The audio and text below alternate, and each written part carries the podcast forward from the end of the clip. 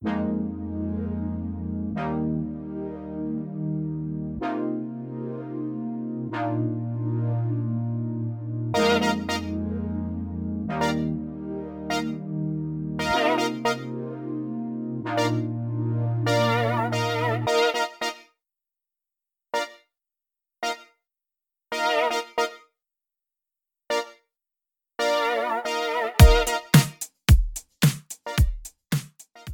Hello and welcome to Talking HE. My name is Santanu Vasant. In this episode, we speak to Lawrie Phipps, Senior Research Lead at JISC. We discuss what is digital leadership, why digital leadership is important, do we see enough of digital leadership, and how we can develop digital leadership skills for future leaders. We hope you enjoy this episode. Hi, I'm Lawrie Phipps. I'm the Senior Research Lead at JISC. Thanks, Lawrie, for joining us on Talking HE. I'd like to begin by asking you what is digital leadership? For me, digital leadership is something that is difficult to define as a role. For me, it's about how um, leaders in education, whether that's leading a project or leading a program or a senior leadership team, it's about how they do their job against the backdrop of a digital canvas. It's the concept of working in digital spaces that that most of us have now, especially given what's happened in the last few years. Um, it's how we lead in those spaces. It's it's not a, a role, and we shouldn't give digital leader or digital leadership a named specific set of things to do. It's it's really a changing concept. It's going to change all the time. Um, so it's it's really difficult to sort of define in that way. Um, so yeah, that's that's that's how I think of digital leadership. Why do you think digital leadership is so important? You might know we we we developed a digital leadership course at JISC, um, and it was a quite a long time ago now. Um, and we developed that first course to push some ideas and concepts that needed to happen in higher education at the time, but also we worked in further education. Um, we needed to think about how we were transforming what we were doing. And so digital leadership became shorthand for digital transformation and digital change and program management. And it was also getting rid of a few concepts. So, that first course that um, I developed, I worked with James Clay and I worked with David White and I worked with Donna Lanclos. And we all had different things that we were pushing on that course and i was trying to sort of get an overarching thing about what we people were doing to make a wide change happen to do that i brought in um, Donna Lanclos and Dave White to sort of talk about the nature of the individual, to talk about the fact that you know digital natives is not a thing, um, and they did some work around that, around getting people to think about there's no such thing as a digital native. Actually, we start thinking about what people do, and we think about behaviours. And then James and I worked on the organisational change of things. So it was actually about behavioural change in organisations. It wasn't about digital at all. Do you think there's enough digital leadership in universities? No. And the reason I think that is I think it's because it constantly has to change. Um, I, I, I don't want to think of what I've just done as a capstone in terms of organizational change. Um, Donna Lanclos and I just finished a chapter and it was published um, this week, um, or th- sorry, this month and that chapter's out now about how you sort of do transformation on a digital landscape and we talked about some of the stories that we'd seen and it was all about change management. Um, what i think about now in terms of digital leadership is i think about social justice and equity. I think about the environmental impact and sustainability of using edtech um, and i also think constantly about ethics you know privacy um, security, intellectual property. These are the new challenges for leadership in digital.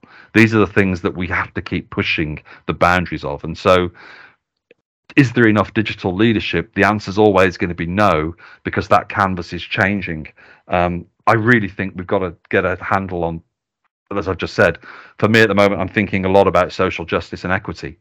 You know, we have to get a handle on that. Um, and the other big one is climate change you know there's a role for digital.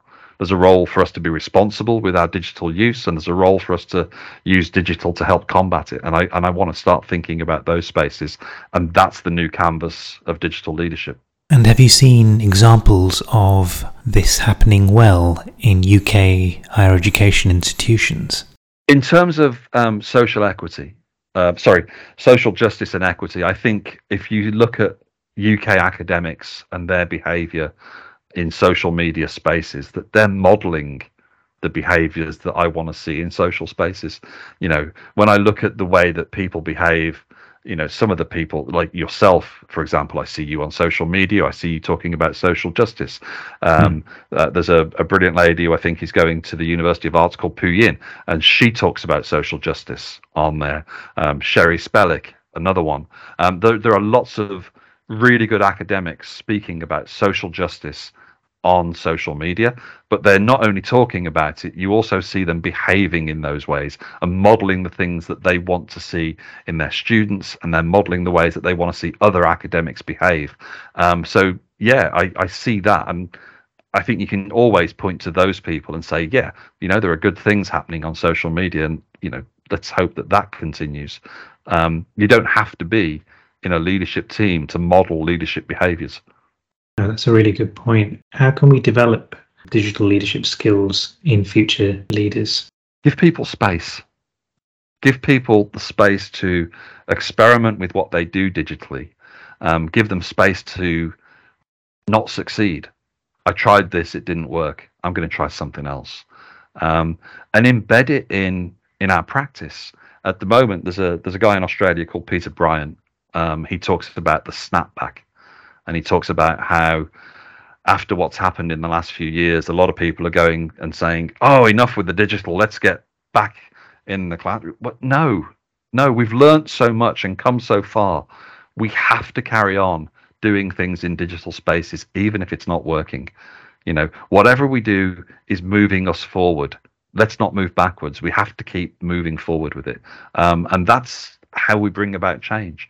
You know that's there's no there's no formula there's no this is what you should do to succeed. This is really about i'm going to try this if it works for me it works. If it works for my students it works. If it works for my staff it works. But we have to keep trying things. We have to give people permission to try and see what happens. Do you think that the current landscape is an enabling environment as it was maybe 20 or 30 years ago for experimentation um, I'm happy to talk about 20 years ago, but can we not go with 30 years ago? That just seems harsh. Um, Sorry. um, does it change? Do you know, there's a as we've moved forward in higher education, we've become more focused on reporting and quality, and and that worries me a little bit. Um, I, I worked with some people on small innovations in their teaching and they said, well, I'm getting really good evaluations from my students at the moment. Why would I change things? You know, why would I, you know, risk the good evaluations that I'm getting? And then there's the risk of if I do really good things here and the students like it, well, what about the other modules on the courses that are being taught in the same program? Are the lecturers there going to start looking at me and go, "Oh God, he's changed over there. That means I'm going to have to change over here."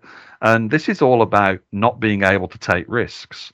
And we need to enable academics to be able to take risks with their teaching um, and innovate themselves without fear of, well, the quality's gone down. The quality won't go down the quality will change, but it won't go down because I've got faith that academics know how to teach and that there's a lot of good people out there.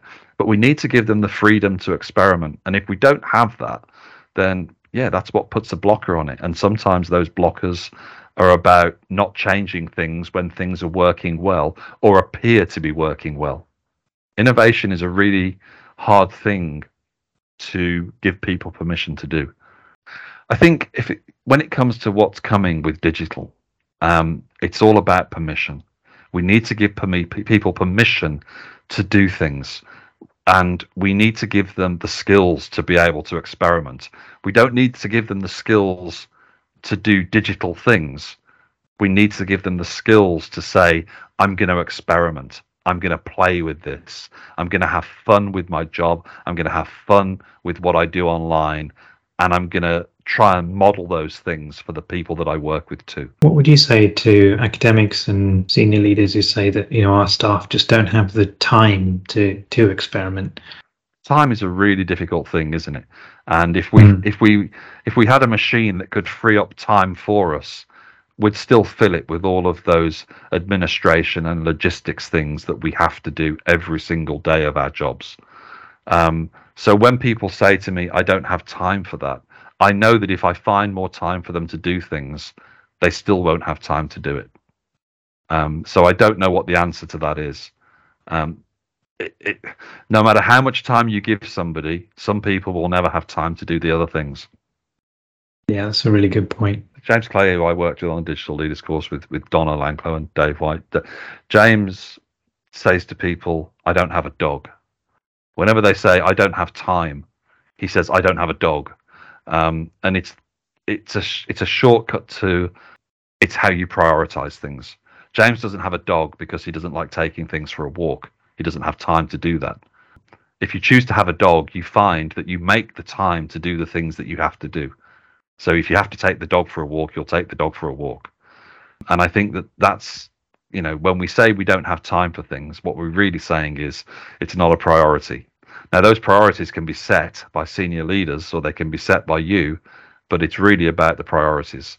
If I want to make innovation a priority in a program, in an institution, in an organization, then I need the senior leadership team to turn around to me and say, Lawrie, that's a priority. I want you to experiment and innovate, and I give you permission to do that. Make it your priority, and and people will. Yeah, providing that that uh, direction and agency uh, as leaders. Yes. Where do you think the sector's going digitally? I think it's it's we're at a crossroads at the moment where we've had this few years of everybody being online and and everybody associating being online with some of the awful things that have happened. But the reality is is that we've learned so much that we have to sort of build on that now. I think it's the responsibility of people like JISC, but also organizations like SEDA and ALT to actually, you know, spend more time thinking of joint initiatives and thinking about, well, how do we push this agenda digitally that are going to help people with things like like social justice, like social isolation. You know, how can we come together to sort of make that digital experience a more rounded digital experience and not just about the tech or not just about the teaching. It's got to be about all the things. And I'd like to see, you know, more initiatives where we come together and, and do that in, in better forums, you know, where we talk about a more rounded experience rather than one thing or the other. Yeah. Yeah, that's a, that's a really good uh, point to end on. Um, thank you very much for your time, Lawrie. It's been a real pleasure. Thank you. Thank you to Lawrie Phipps for his time. A preprint of Lawrie and Dr. Donna Lanclos's latest chapter, Leveraging Change in Higher Education, published in Noland and Hutchinson's 2022 book, Leading Innovation and Creativity in University Teaching, is available at digitalispeople.org. If you've got a comment or query, or would like a topic covered on Talking HE, please tweet us at Talking HE Pod or email santanu at santanuvasant.com. Until next time, thanks for listening. I've been Santanu Vasant, and this has been Talking HE.